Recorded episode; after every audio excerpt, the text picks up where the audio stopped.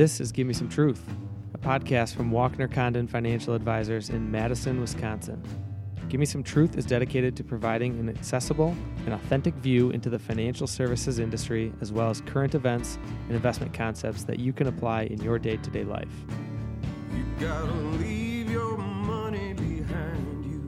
Welcome back to Give Me Some Truth.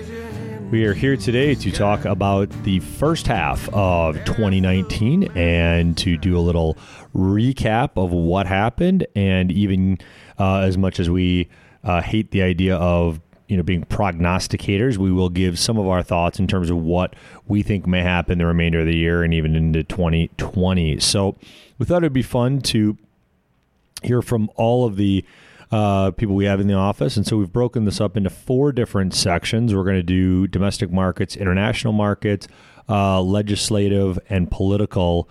Uh, just to try to give people as much of a well-rounded view of uh, of our thoughts on the first half of uh, of 19 and, and potentially the second half as well, um, but also to help to answer some questions that, that we've had in in um, meetings recently from people um, as to how these four topics kind of work together.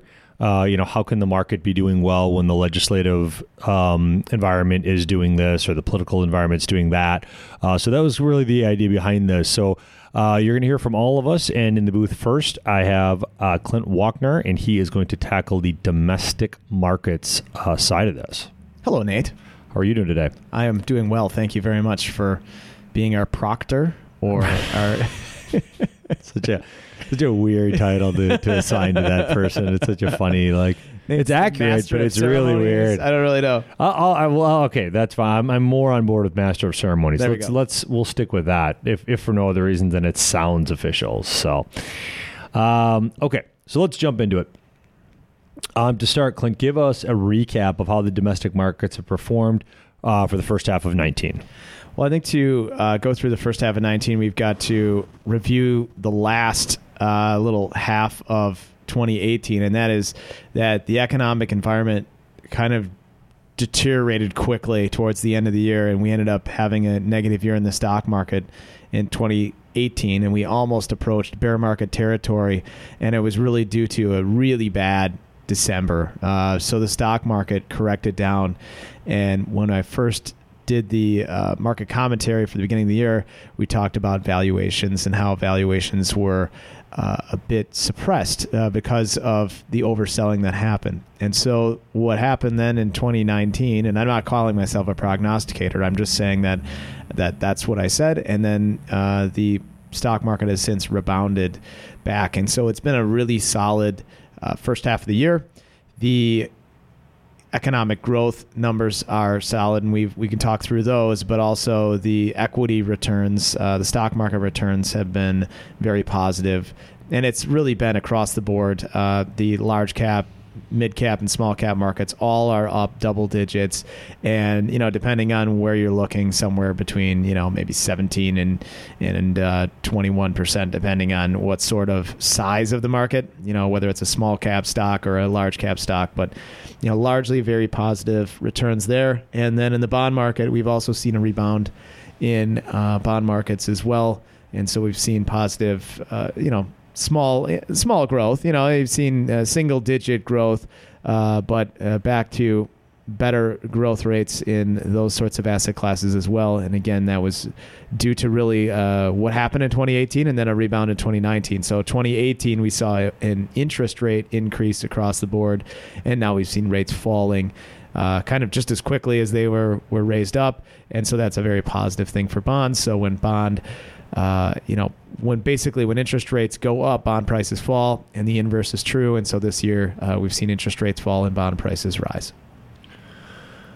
So you touched on the the kind of the surge, if you will, in the first half of 19. Um, what do you think is the main reason for that? And then again, not to get too deep into the prognostication world, but do you think that that's something that persists um, through the end of 19? Well, I think it's a great great question, and, and it comes. Oh, down- thank you. thank you, thank Appreciate you. Yes, that. Yes. Uh, well, I I think that's a great question because, you know, it all comes down to valuations, and so at the beginning of the year, valuations were telling us that the stock market was oversold.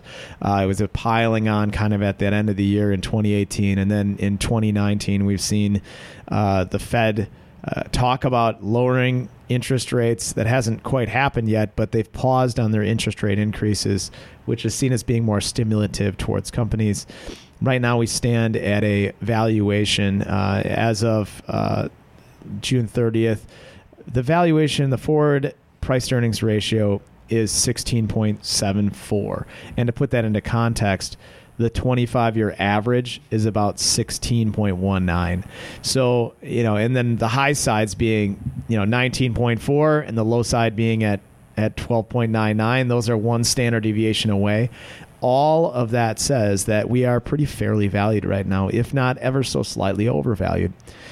So, if we're looking at the back half of 2019, what we have to see is for stock the stock market to appreciate appreciably, we're going to have to see uh, earnings increase at a rate greater than they are at currently. Uh, so, you know, right now, if the earnings stay where they're kind of forecasted to be at, we won't see a lot of stock market growth. Growth. If they come in worse, we'll see this the stock market slide back a little bit, and I wouldn't be. I wouldn't be shocked if it did pull back a little bit uh, here and there. Uh, I'd be I'd be surprised if we would see it pull back all the way to zero. Uh, I think that you know there's a lot of positive economic stories right now, and I, I don't foresee that necessarily happening. All right, in the in the last uh, minute or two that we have here, uh, again, we're going to try to be uh, cognizant of time because we're, we're trying to fit you know four different topics in. So we'll, we'll end on this. Um, in your opinion, which of the following will have the biggest impact on the domestic markets for the remainder of the year? Do you think it's going to be changes to interest rates, corporate earnings, or the uh, trade deal slash trade wars that we have going on right now? Oh, well, I'd say all those will be drivers towards uh, equity returns. Uh, you know, either the positive or the negative. The biggest impact I think that people are looking at seeing, the biggest impact will be felt by whether or not the Fed actually lowers interest rates. And I think this is one of the keys here the yield curve right now is inverted, and that means that short term rates are actually higher right now than long term rates. And so it's, it's, it's an anomaly. It doesn't happen very often. And what we want to see is this yield curve kind of bend to a more normal level. And that means that short term rates are lower, long term rates are higher. And this should make sense to the average person just saying, okay, well, if I gave you a 30 year loan versus a one year loan, your chances of getting paid back on a 30 year loan are, are lower than a one year loan. So, therefore, in a normal economic environment, you'd see this yield curve, you know, you know, kind of curving upward, if you will. And right now, it's it's inverted. So, an inverted yield curve is is almost always a recessionary indicator. Uh, but the key there is that how long the yield curve stays inverted. So I think right now the, the Fed is concerned that this inverted yield curve is going to put us into recession if history is any sort of indicator. So I, th- I think that we're going to see interest rates decrease. That's usually stimulative toward the economy. Uh, and inflation still well contained. So, uh, you know, there's some room to decrease the interest rates here. Uh, we don't really need to, but I think the yield curve worries are, are driving this. So that's probably for me the number one driver of, of equity returns for 2019. And then secondarily, you know, the, the, the trade war whether it escalates or whether we work out a deal with China, that's pretty key uh, as well. Although some of that's been baked into the economy now, so but that that would be a, a nice thing to see happen, um, and that would likely uh, you know be a, an upside surprise if we got a trade deal with them. All right. Do you want to speak just briefly to what you and Keith will be doing here momentarily? Yeah, so um, we're also doing a YouTube live uh, and Facebook live where we go through this and we'll go through a couple of the slides. And we'll also uh, leave all the slides for anyone to peruse as well. It's this JP Morgan uh, chart pack that we le- really like to use. Uh, it just provides a ton of data and you can dig through it as a consumer if you'd like. It's all uh, consumer approved and you can check it out at your leisure. Awesome. Or as Keith would say, leisure. All right, and that's a good lead into Keith. He'll be next in the booth. So thank you, Clint, for your thoughts. You're welcome.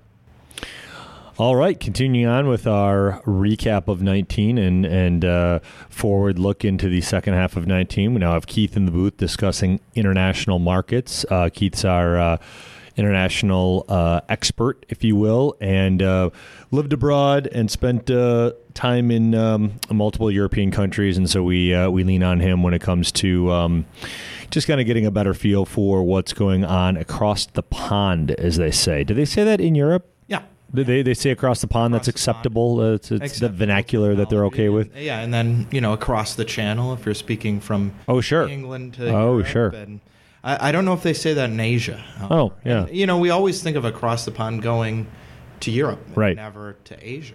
Yeah. I also, and we're gonna, we can't get off track because we we're on a time crunch. However, uh, my kid, there's there's another ocean. Are you aware of this? They created another ocean since we've been in college. You're kidding. No, I'm, I'm dead serious. It's called the Southern Ocean. It's a thing. Uh, Yeah, Where did I- they? What, what ocean? It's like lost, uh, like ocean. uh, Pacific uh, Indian. I think uh, kind of kind of Okay. in that area down in the Australia area, I believe. They call it the Southern Ocean now. How, do you ever wonder how they define? You know, No, but I don't like the fact that they can just create stuff like that. They just, they just. It's not as though there's more water or more space. It, They Yeah. just created another ocean. well, right. maybe they discovered something. You never know. more Earth. Well, but maybe odd. how they define it is I based guess. on trenches or underwater. Oh, I you know, suppose. sure. patterns or Yeah. something like that, and they Huh. discovered. I'm sure we have probably some university expert, Right. You know, who listens to our podcast. We'll, we'll So, bring that as a full. Yeah. That seems like a full-throated podcast idea i- that we'll if need you to. are that expert of oceanic Yes. oceanographic uh, studies, uh, listening to our podcast, please, uh, you know, send us an email. Please hit us up. Yeah, and we'll we'd love to have you on because we have lots of questions. All right, we digress. Uh, Keith, give us a recap of the international markets first half of 19 and uh, kind of what, what all happened in the uh, uh, primarily Europe, but uh, but uh, you know also uh, you know the remaining countries across the globe. Yeah, so in in 19, uh, you know, the U.S. in the first half has been the big winner, but uh, Europe has not been too far behind. They're up about 18.1 percent in local currency terms so far this year. I think a big part of that took, uh, you know, a big part of it was in the first uh, part of the year. As markets, I think, uh, you know, sold off rather aggressively at the end of, of 2018, and so they recovered, and they recovered fairly strongly, right? Uh, and so that's been a, a good trend, and that likewise, uh, you know, uh, Asian markets, except for Japan, are up about 11% year to date in local currency terms.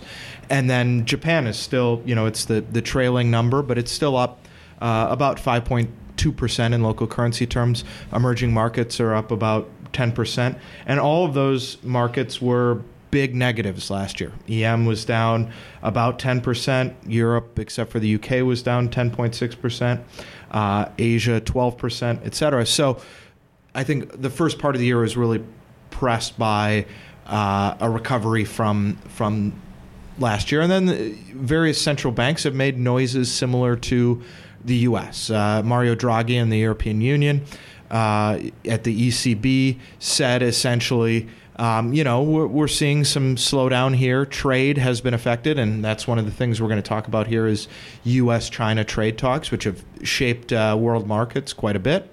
Uh, trade has been uh, affected. Brexit, another thing that we've talked about in the past, we've written blogs about, um, and we'll probably be talking about more in the future. Uh, Brexit has, you know, slowed thing down, th- things down, and so basically, Mario Draghi said, "Hey, don't worry about it. We've got plenty of ammunition if markets slow down to cut interest rates. If we need to go to back to QE two or QE three, quantitative easing."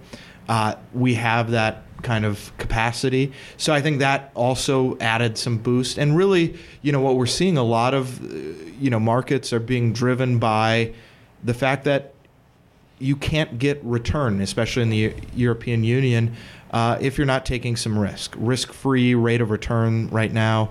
Um, very close to zero on treasuries. Germany is is slightly negative. Uh, a lot of our clients with uh, assets in euros hold them at uh, interactive brokers. Interactive brokers, if you are have a deposit in euros that's too big, will actually charge a negative interest rate. So all of these things are pushing people to say, "Oh, well, you know, equities are still the only game in town." Yep. And you know, these are they were I think undervalued at the beginning of the year. Sure. And the percentages that uh, that Keith was giving you before, that's in the J.P. Morgan slide deck that that he and Clint will be going through in more detail um, in the YouTube uh, live and the Facebook live as well. So tune into that if you want to get even more information about those uh, specifics, or if you want to see kind of how all of that lays out. Um, ton of news about Theresa May, ton of news about um, kind of just the the upheaval. I mean, U.S. is always somewhat uh, in, intrigued and enthralled, if you will, by um, you know the Europeans, whether it be the the you know the royal family or whether it be um, you know the government that exists uh, you know again across the pond. Speak just briefly to your thoughts on the Theresa May uh, you know hubbub that's going on. Yeah so there there uh, are a number of things. Theresa May was in a very difficult situation. She didn't want Brexit. Uh, she was a pro remain person and then she was put in charge uh, of negotiating Brexit right? And she tried to do her best but she just never had the authority, um, you know, and she was opposed by uh, Jeremy Corbyn, who was not is not of the more centrist part of the Labour Party in the UK, and the Conservatives obviously to the right, the Labour Party a little bit to the left, and you know, so there wasn't she didn't ever build a coalition of the sort of middle, we'll say two thirds of the country uh, numbers are about 30% want a no deal Brexit. That would get behind the deal she sort of negotiated. Um, and right now, the understanding is that you know uh, Boris Johnson is likely to be the prime minister. I don't know that he's going to be able to do a better job of bringing in a labor coalition. The understanding is that um, you know there isn't really uh, the possibility of no deal Dexit, uh, Brexit happening as it stands. Uh, there's kind of an October 31st deadline. They've moved the deadlines. They've kind of kept, you know, pushing things back. It feels very much like me writing a term paper in college. Until um, it gets real, it's not yeah, real. Yeah. Um, and so there's a lot of this back and forth. I really think um, the problem is, you know, labor right now doesn't have enough strength to take over the go- government. Uh, there's not the will from someone like Boris Johnson, who is very, very, very much pro Brexit and would actually be a pro no deal Brexit guy, uh, to rerun the referendum because, in all likelihood, uh, the vote would go against Brexit, I think, if it were held today. Um, so there, there's this sort of rock in a hard place, kicking the can down the road. And so while the leadership has changed, I don't foresee Boris Johnson being successful in, in creating a coalition to, to get a deal through. Uh, I don't see him being successful terribly at negotiating a deal with Brexit. But, you know, it's one of those situations where uh, essentially Theresa May found herself kind of trapped and stepped out. And I don't know if there's any real yeah. good solution. So it may just continue to be kicked down the road. Yep. All right. Well, let's circle back um, as we get closer to, to October 31st, and, and, we can maybe speak yep. more on that because obviously we'll have a well. Well, I say obviously we'll have more clarity. I, I don't. who, who knows whether that's it's, the it's that's the case a, or not. Been a muddle for a while. Yeah. Yeah. So let, we have about 30 seconds left. Let's talk briefly about China and the trade deal. Um, you know, how much is that weighing on international markets? Uh, you know, so over the last. Uh, couple of months when the you know China stepped away from the table, the U.S. threatened uh, tariffs and then stepped back. Uh, you know these are major relationships in the world, and it's not just for the U.S. Right? Uh, you know products move through the U.S. to China, products move through China to the U.S. Depending on you know the company and so on, you know these are things that affect everybody, and so anytime there's talk of tariffs, the market isn't going to like it. Um, we've moved into a point where now they've reopened the negotiations. Do I think we're going to have a deal by the end of 2019? No. I think really the the best thing that can happen is more talking. More talking. Yeah. And because you know the the two sides are very far apart. Yeah. Um, and so, you know what what we need to avoid is is sort of brinkmanship yeah. and patience. Um, you know, there are certain situations where the U.S. is trying in these negotiations to make China change their national laws. um, and China doesn't like being told what to do. Sure. I mean, like your teenagers, I, I suppose. Um, but they're also, you know, they're a sovereign state. They're a, a world Yeah. power, and so having the U.S. come in and bluster and tell them what to do isn't appreciated. And then the other thing you have to remember is, you know, the time frame for the U.S. and we're going to be talking about politics uh, soon uh, toward the end. The time for the frame for the U.S. is a little bit governed by the 2020 election, Right. Whereas China, their timeline is is much much longer. Yep. So they can afford to play a little longer game, and and so they don't. And potentially play into that. Yeah. Play into knowing that that Yep. 2020 is kind of a deadline for us and it isn't for them. Yeah. So so I I think you know the best thing is, that can happen is just more talking, and Yep. nobody nobody walks away and blows up, and and that you know this is diplomacy. It takes a long time. Well, we appreciate your thoughts on that. Obviously, we'll circle back and have more conversations about this uh, as the uh, weeks and, and months go by. Indeed, I was Um, you know preparing for this podcast today, and I think you know in the next couple of weeks, uh, these trade talks are good good blog post topics. So Yep. look for a blog post over there. We'll have more information on that as well. Thanks so much for your thoughts, Keith. Next up will be Mitch, and we'll be talking about domestic legislative topics. Welcome to the booth, Mitch. We uh, have legislative topics on our agenda, and um, I don't know if you'd say that we're excited to talk about this. I don't know that it's necessarily the the most favorite topic of uh, of people with the uh, uh, kind of at the throat uh, uh, brinksmanship type politics we have right now, but it's it's what we're going to talk about. I'm excited about it because some of the the bills that are sitting in Congress right now could have huge ramifications for our clients. Yeah. and it's actually something too that and we can talk about which which bills are actually sitting there but it's something that we've been tracking for a while ever since i really came into the firm at walkner condon so we've been tracking this for a while and i mean i'm excited about it Well, and, and the one that you're alluding to, um, I'm not sure that, that most people are aware of what it is called the Secure Act. Um, uh, you know, there, there's there's nothing that, uh, that that Washington likes more than to create acronyms. So it's an acronym, and and just understand that it has impact um, that is that is far-reaching. Um, now, again, it's not passed. We're uh, we're kind of you know watching it as it works its way through. But why don't you give the the listeners just a little bit of a recap on what the Secure Act is? yeah and and by the way speaking of the acronym i really tried to memorize what secure actually stands for but i had to, to jot it down here because what it actually stands for is setting every community up for retirement secure and uh, yeah so I, i've tried to memorize this on my own and i and i can't and there's that is the the bill I was referring to, and then another one that that we've been kind of keeping our eye on is RESA. That's R E S A, and that's the Retirement Enhancement and Savings Act. And now one of them originated in the House, one originated in the Senate. Now the Secure Act has made its way overwhelmingly through the House back in May, and there was a 417 to three vote. People said, "Oh, it's going to only be a couple of weeks." In the Senate, and then by Fourth of July, you know, this thing very well could potentially be signed into law. Well, as we know, Fourth of July has come and gone, and it's still sitting in Senate. And some of the, the highlights that are actually going to impact, or could, if it gets signed into law, that that could impact clients, RMDs. So required minimum distribution for those that have IRAs that are over the age of 70 and a half the IRS says that you have to take distributions out so then they can get a cut from from a tax perspective. And every year then you're required to take a certain amount out from your IRA that age could be pushed to 72 so that's one thing that'll definitely impact clients.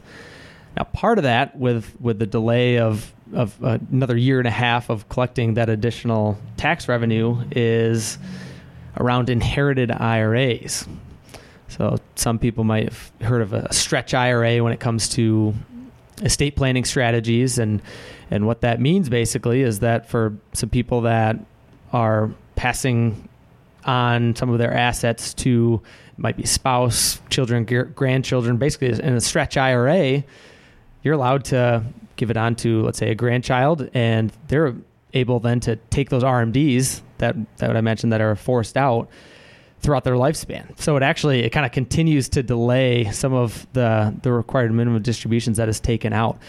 and that'll be that'll be a huge piece of the legislation that could be changed, and we might not be seeing that anymore. Quite frankly, Right. I think the um, again, it's this is all you know all in, negotiations right now. So this could change ten times before it uh, before it becomes law, even if it does become law. But as of right now, or at least the last we heard, it looked like they were going to require that IRAs be distributed over a ten year period of time um, once they are um, you know passed to the to the next generation. which currently it could be several decades. Exactly. Yeah. I mean, if an IRA got passed down to, to somebody who's 25, for example, their life expectancy, you know, is, uh, you you could be working off of a 50 year, 60 year time frame. Now they're talking about, you know, shortening that down. So this can have implications to um, estate planning to uh, beneficiary designation to um, just overall planning in general of, of how these assets should be handled. So, like anything that we get from Washington, you know, we get a uh, likely we get a dose of good along with a dose of bad, and and unfortunately, the dose of bad in this scenario would be the uh, more or less the elimination of the stretch, stretch provision. Uh, but the good that we get is is bumping the uh, RMD age from 70 and a half to 72, which uh, just from a cleanliness standpoint is better. Anyways, the the half is always a little bit half is always confusing. Yeah, I I researched it one time because I, I got curious enough to look into it, and it goes all the way back to um, life insurance.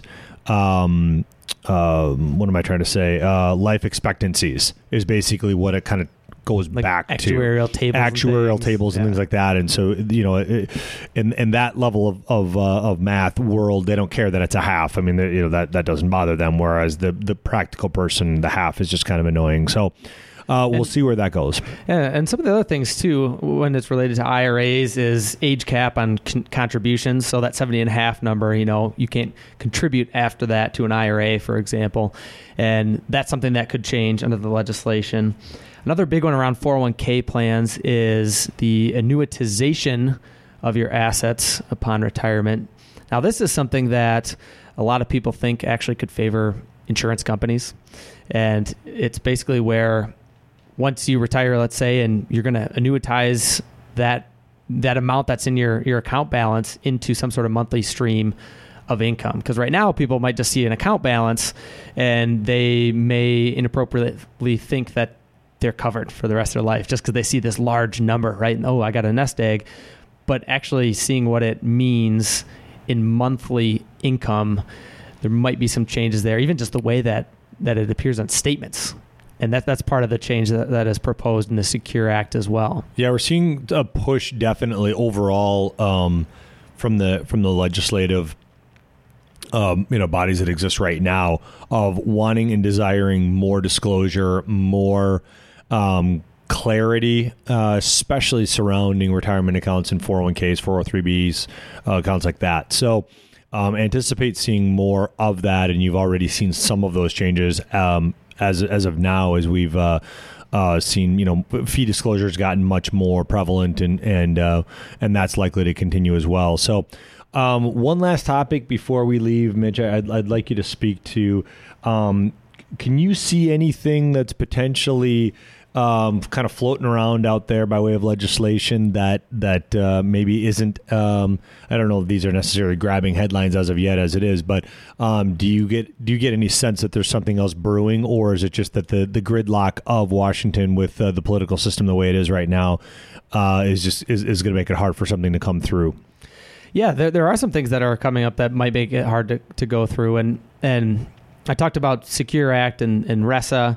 And RESA is actually something that is pretty much stalled currently. And then, like I said at the beginning, the difference is just one originated in the House, one is in the Senate. They have a lot of the same content. So let's say the Secure Act, there are changes that are made. Let's say it actually goes to the floor and is debated in the Senate, and let's say changes are made.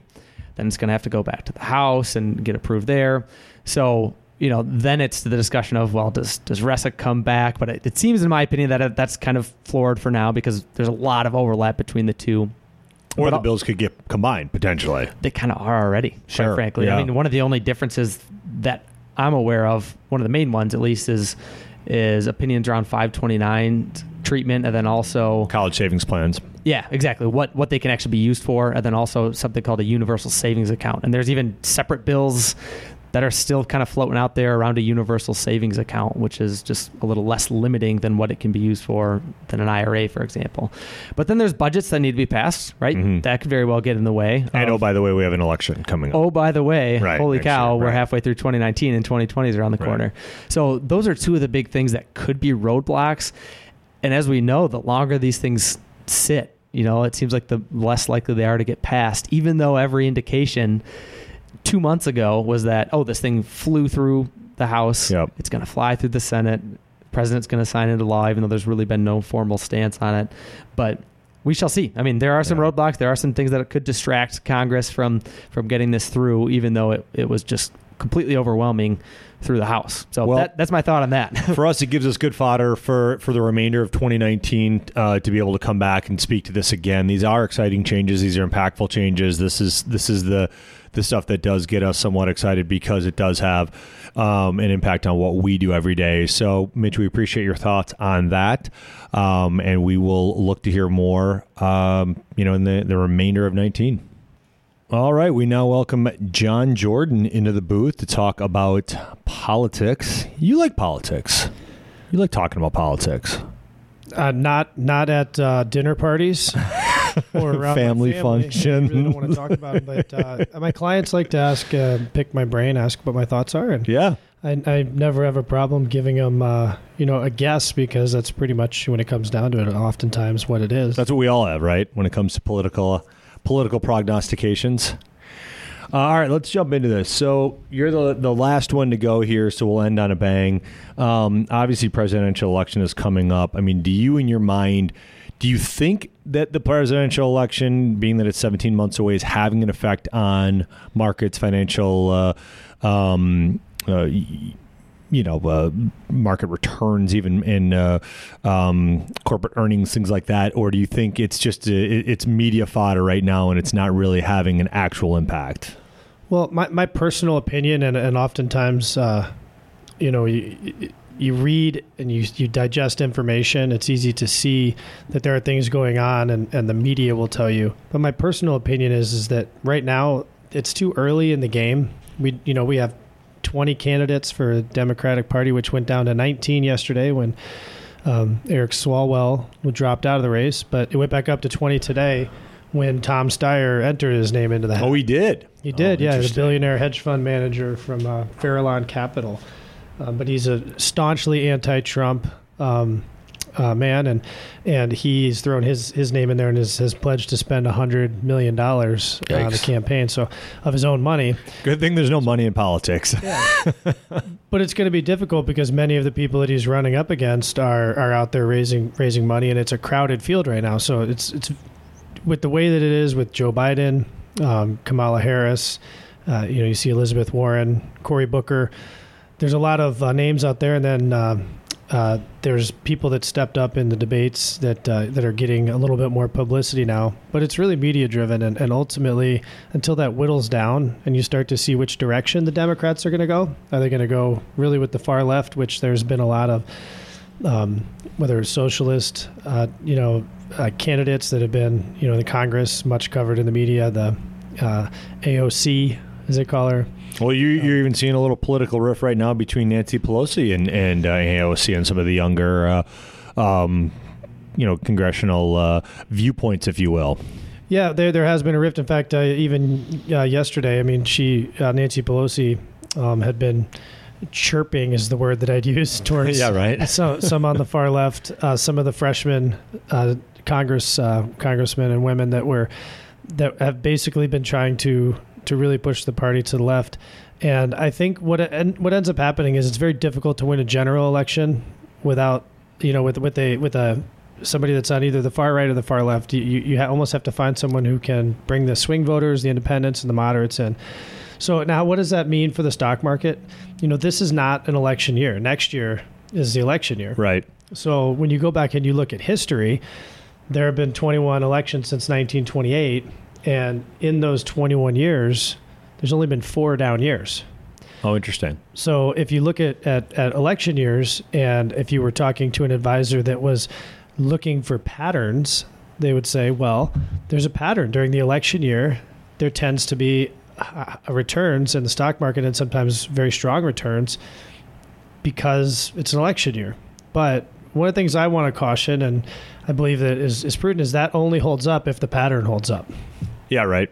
So by by investing that, that, that it's it's like the pattern that we saw recently here with uh, sell in May and go away.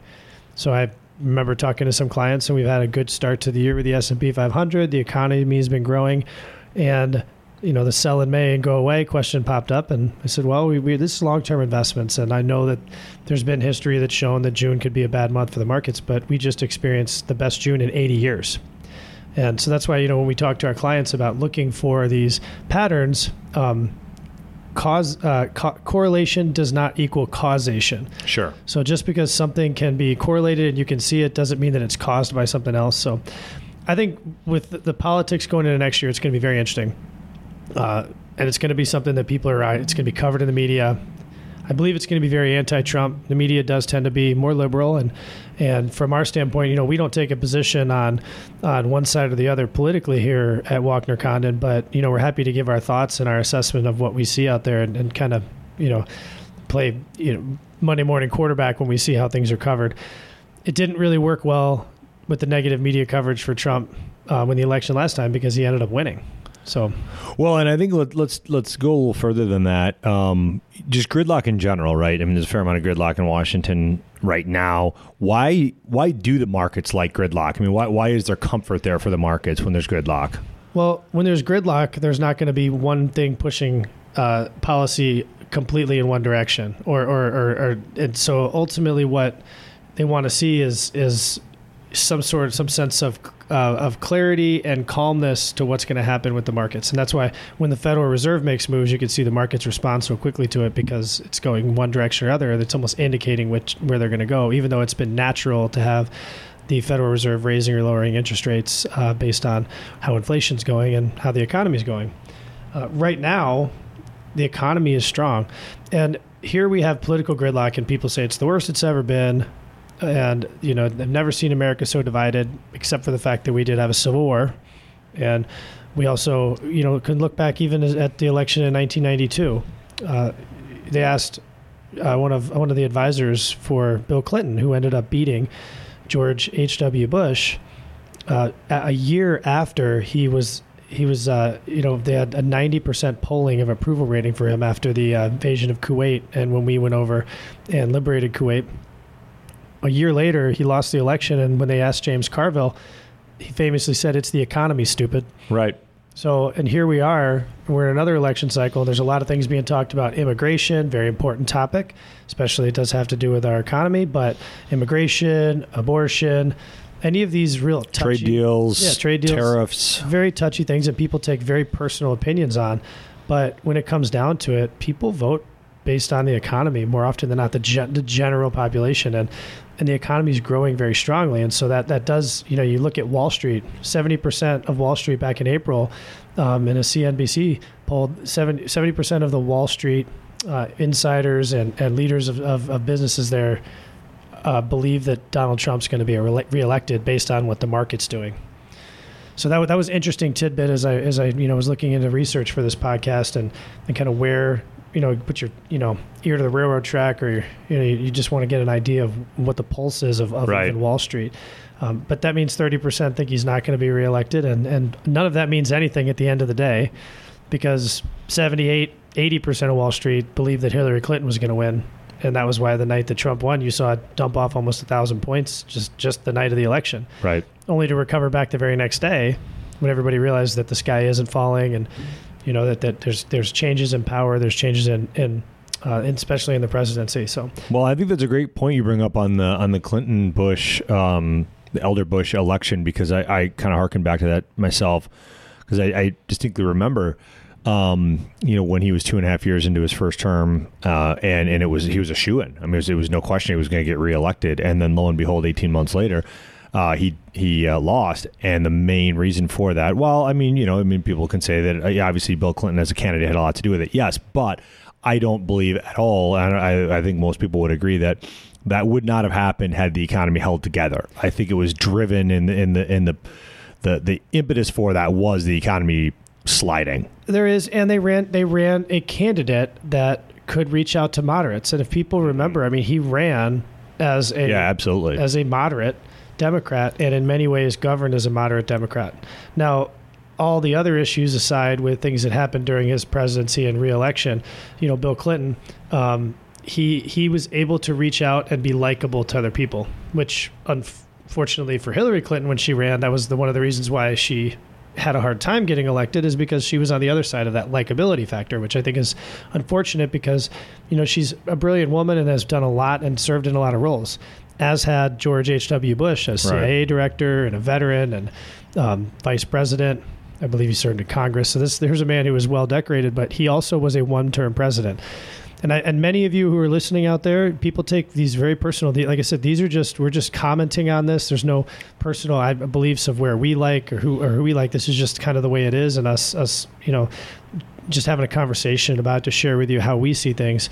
But very rarely do we see one-term presidents, especially when the economy is doing well. So when they when they run, you know, Trump has a base. He also has a base of people who do not like him. Mm-hmm. But the way that the system works here with our electoral college and the states that he was able to win to win the presidency are those states are doing well right now when, Right. you know in many many ways no matter how the the the spin comes out about how bad things are those those states in many ways are doing well and it's going to be a difficult path for the democrats to win based on the economy right now now if things are to change and the economy moves in cycles if things are to change the winds could change quickly, as it did for George H.W. Bush. And he was a very likable man. Donald Trump has a lot of unlikable characteristics. He's a, he's a, the tweeter in chief. He says things that are controversial. He says things that are outright mean. So there are things that, that could be turned against him if the economy is doing poorly, and it could be a landslide. But one of the key things that's going to have to happen for the Democrats is they're going to have to offer real solutions and run a candidate that can passionately get that message out Right. and have people believe that they can actually affect change. So he or she, uh, based on you know where we're currently at right now, um, he or she could could be far left. They could be more socialist. It could be Bernie Sanders. Um, or Elizabeth Warren, but you can see people are already starting to move to the middle in, in some areas, and and then in other situations they're moving far left. Their polling numbers are dropping, but there's there's a shift going on with millennials, with the younger generation here, towards uh, towards some of these more far far left um, politicians that, that are out there. So Well, and there's a lot more to come, and that's that's what uh, what's I, it's not exciting necessarily. I don't know that we necessarily look at it that way, but it's it's intriguing. I guess is probably the right word to use, and we'll circle back on this topic. Uh, I'm, I'm sure a, a handful of times before the actual election itself, and we'll see kind of how things unfold, but we wanted to present it today as a way to be able to just kind of speak to, you know, we are within kind of shouting distance, if you will, of that presidential election and how that actually impacts the markets. Uh, so we will be circling back on this topic as well as the legislative topic that we talked about with Mitch, the domestic markets with Clint, the international markets with Keith. Uh, we hope you enjoyed this uh, first half recap and um, somewhat of a prognostication of the remainder of 19. Uh, we'll be back with a topic real soon. Gotta leave your money behind you. Raise your hand to the sky. Ask the masses for silence. Look 'em all dead in the eye.